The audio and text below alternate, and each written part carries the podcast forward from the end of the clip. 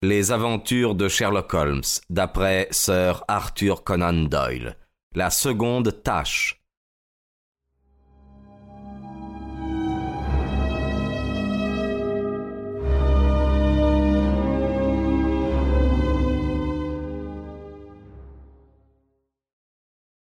J'avais l'intention bien arrêtée que l'aventure de l'abbaye de Granges fût le dernier des exploits de Monsieur Sherlock Holmes que je communiquerai au public.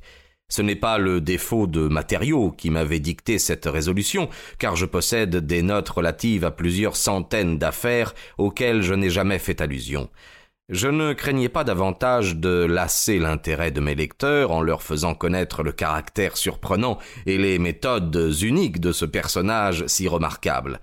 Le véritable motif était que M. Holmes éprouvait une invincible répugnance à voir se continuer la publication de ses expériences. Tant qu'il exerçait sa profession, la renommée de ses succès pouvait avoir pour lui quelque valeur pratique, mais depuis qu'il a définitivement quitté Londres pour habiter les dunes du Sussex, où il se livre à ses études et à l'apiculture, toute réclame lui est devenue particulièrement désagréable. Il m'a donc prié de considérer désormais à ce sujet ses désirs comme des ordres. Cependant, après lui avoir affirmé que j'avais promis de raconter l'aventure de la seconde tâche quand le moment serait venu, et lui avoir fait comprendre qu'il était indispensable que cette longue série de récits fût terminée par l'épisode soulevant la question internationale, la plus importante dont il eût jamais à s'occuper, j'arrivai enfin à lui arracher son consentement, à la condition toutefois de prendre toutes les précautions afin d'éviter que les personnages réels fussent découverts. Si au cours de ce récit, je reste parfois dans le vague, le public comprendra maintenant parfaitement la cause de mes réticences.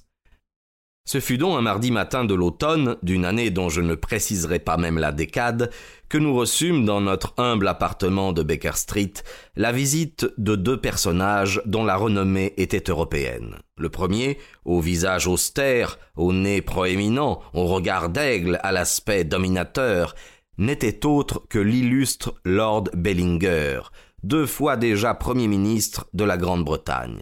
L'autre, aux cheveux bruns, au visage expressif, à la tenue élégante, encore jeune, paraissant doué de toutes les beautés du corps et de l'esprit, était le très honorable Trelawney Hope, secrétaire d'État pour les affaires européennes et l'homme politique qui donnait les plus belles espérances pour l'avenir. Ils s'assirent côte à côte sur notre canapé encombré de papier, et il fut facile, en voyant l'inquiétude et l'anxiété peintes sur leurs traits, de se rendre compte que c'était une affaire de la plus haute importance qui les avait amenés vers nous.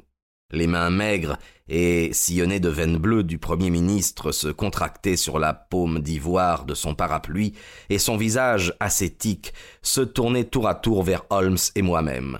Le secrétaire d'État tordait nerveusement sa moustache d'une main et de l'autre jouait avec les breloques de sa chaîne de montre. « Quand je me suis aperçu de cette perte, monsieur Holmes, il était huit heures ce matin, et j'ai aussitôt prévenu le Premier ministre. C'est lui qui m'a suggéré l'idée de venir vous trouver. »« En avez-vous informé la police ?» dit Holmes.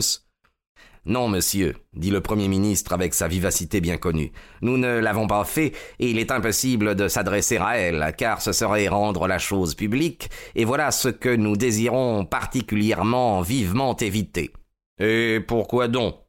Parce que le document en question a une telle importance que sa publication pourrait facilement, je dirais même, selon toute probabilité, amener les complications européennes les plus graves. C'est là, voyez-vous, une question de paix ou de guerre. Si l'on n'arrive pas à le découvrir avec le plus grand secret, il vaut mieux ne pas le retrouver, car le but que poursuivent ceux qui s'en sont emparés, c'est d'en publier le contenu. Bien, je comprends. Et maintenant, monsieur Trelawney Hope, je vous serai très obligé si vous voulez bien me faire connaître très exactement les circonstances dans lesquelles ce document a disparu. Je le ferai en très peu de mots, monsieur Holmes. La lettre, car c'est une lettre d'un chef d'État étranger, a été reçue par nous il y a six jours. Je la trouvais tellement précieuse que je n'osais même pas la laisser dans mon coffre-fort et que, tous les soirs, je la rapportais à mon domicile, à Whitehall Terrace, où je l'enfermais dans un coffret fermé à clé, placé dans ma chambre à coucher. Elle s'y trouvait encore hier au soir, j'en suis absolument certain, car en m'habillant pour le dîner, j'ai ouvert le coffret et le document était à l'intérieur. Ce matin, il avait disparu. Le coffret resta posé toute la nuit à côté de la glace sur la coiffeuse de ma chambre. J'ai le sommeil très léger ainsi que ma femme, et nous pouvons jurer que personne n'a pénétré dans notre chambre pendant la nuit. Et pourtant, je ne puis que vous le répéter, le document a disparu. Bien. Et à quelle heure avez-vous dîné ? À sept heures et demie. Combien de temps s'est-il passé avant votre coucher ? Ma femme était allée au théâtre et je l'avais attendue. Il était onze heures et demie quand nous sommes montés dans notre chambre. Le coffret est donc resté quatre heures sans être surveillé ? Personne ne s'est jamais permis d'entrer dans cette pièce, à part la femme de charge qui y va le matin, mon valet et la femme de chambre de ma femme qui peuvent y pénétrer le reste de la journée. Ce sont deux domestiques dans lesquels j'ai la plus entière confiance et qui sont à notre service depuis longtemps. De plus, ni l'un ni l'autre ne pouvait soupçonner qu'il y avait dans ce coffret une lettre ayant plus de valeur que les papiers de mon ministère que j'avais l'habitude d'y déposer. Qui pouvait connaître l'existence de cette lettre ? Personne de la maison. Mais votre femme devait savoir. Ma femme ne savait rien jusqu'au moment où je me suis aperçu de la disparition de cette lettre ce matin. Je ne lui en avais pas parlé. Le Premier ministre fit un signe d'approbation. « Depuis longtemps, je savais, monsieur, quel soin vous apportez aux affaires publiques, dit-il, et je suis persuadé que vous avez su conserver par-devers vous un secret de cette importance. » Le secrétaire d'État salua. « Vous ne me rendez que justice, dit-il. Jusqu'à ce matin, je n'ai jamais dit un mot à ma femme de cette affaire. »« Pourrait-elle l'avoir deviné ?»« Non, monsieur Holmes, ni elle, ni personne. » « Et avez-vous jamais constaté la disparition d'autres documents ?»« Non, monsieur. »« Quelles sont en Angleterre les personnes qui connaissaient l'existence de cette lettre ?»« Tous les membres du cabinet en ont été informés hier, mais la garantie du secret qui entoure chacune des réunions du Conseil a été encore augmentée par l'avertissement donné par le Premier ministre sur la gravité de la pièce communiquée, et pensez que quelques heures après, je l'avais moi-même perdue. » Son visage se contracta sous l'empire du désespoir, et ses mains se portèrent crispées à sa chevelure. Pendant un instant, nous pûmes nous rendre compte de sa nature impulsive et ardente, mais bientôt il avait repris son extérieur aristocratique, et il continua d'une voix plus douce. À part les membres du cabinet, il y a donc peut-être deux ou trois personnages officiels de mon ministère qui connaissent son existence. Personne autre en Angleterre ne peut la soupçonner, je vous l'assure, monsieur Holmes. Mais à l'étranger ? Je crois bien qu'à l'étranger, personne n'a pu voir cette lettre, à part celui qui l'a écrite. Je suis persuadé que ni ses ministres, ni aucun personnage de son entourage officiel ne sont au courant. Holmes réfléchit quelques instants. « Je me vois dans l'obligation de vous demander de préciser la nature de ce document. » Et comment cette disparition peut entraîner des conséquences si graves ? Les deux hommes d'État échangèrent un regard, et le Premier ministre fronça ses sourcils épais. L'enveloppe est longue, mince, bleu pâle. Elle est fermée d'un sceau en cire rouge représentant un lion couché. L'adresse tracée d'une écriture large et forte. « Je crains bien, monsieur, » dit Holmes, malgré ces détails intéressants et essentiels, d'être obligé d'approfondir davantage cette affaire. Que contenait cette lettre ? C'est un secret d'État de la plus haute importance que je ne puis vous faire connaître, car je n'en vois nullement la nécessité. Si à l'aide des facultés que vous possédez, au dire de tous, vous pouvez retrouver l'enveloppe que je vous ai décrite avec son contenu, vous aurez bien mérité de votre patrie, et vous aurez gagné toute récompense qu'il sera en notre pouvoir de vous donner. » Sherlock Holmes se leva en souriant.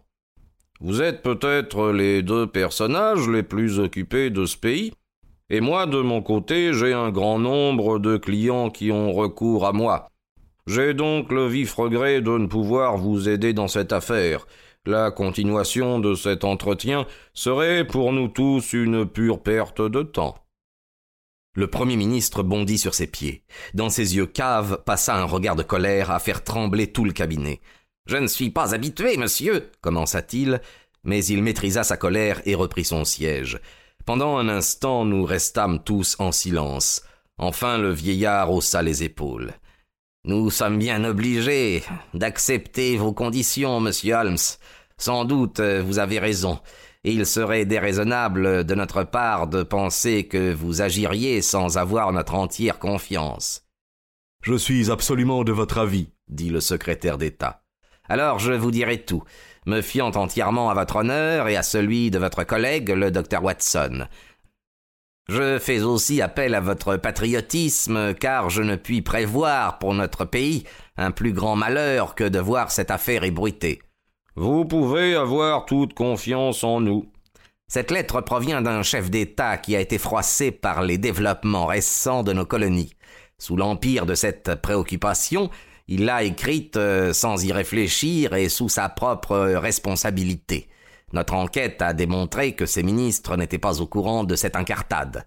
Les termes qui y sont employés sont si malheureux, certaines des phrases ont un caractère si provoquant que la publication du document amènerait sans nul doute une crise dans notre pays. Je n'hésite même pas à dire qu'une semaine après la publication de la lettre, une guerre terrible serait imminente. Holmes écrivit un nom sur un bout de papier et le tendit au Premier ministre. C'est bien lui, c'est cette lettre pouvant coûter plusieurs millions et des centaines de mille d'existences humaines qui vient de disparaître d'une façon si inexplicable. En avez-vous informé celui qui l'a adressé ? Oui, monsieur, je lui ai adressé un télégramme chiffré. Peut-être désire-t-il la publication de cette cause ? Non, monsieur, nous avons de bonnes raisons de croire qu'il comprend déjà qu'il a agi sous l'influence du premier mouvement, et si cette lettre venait à être publiée, ce serait un coup encore plus rude pour lui-même et pour son pays. S'il en est ainsi, qui peut avoir intérêt à la faire connaître ? Dans quel but l'aurait-on volée pour la publier ensuite ? Nous entrons, voyez-vous, monsieur Holmes, dans une des questions les plus délicates de la politique internationale.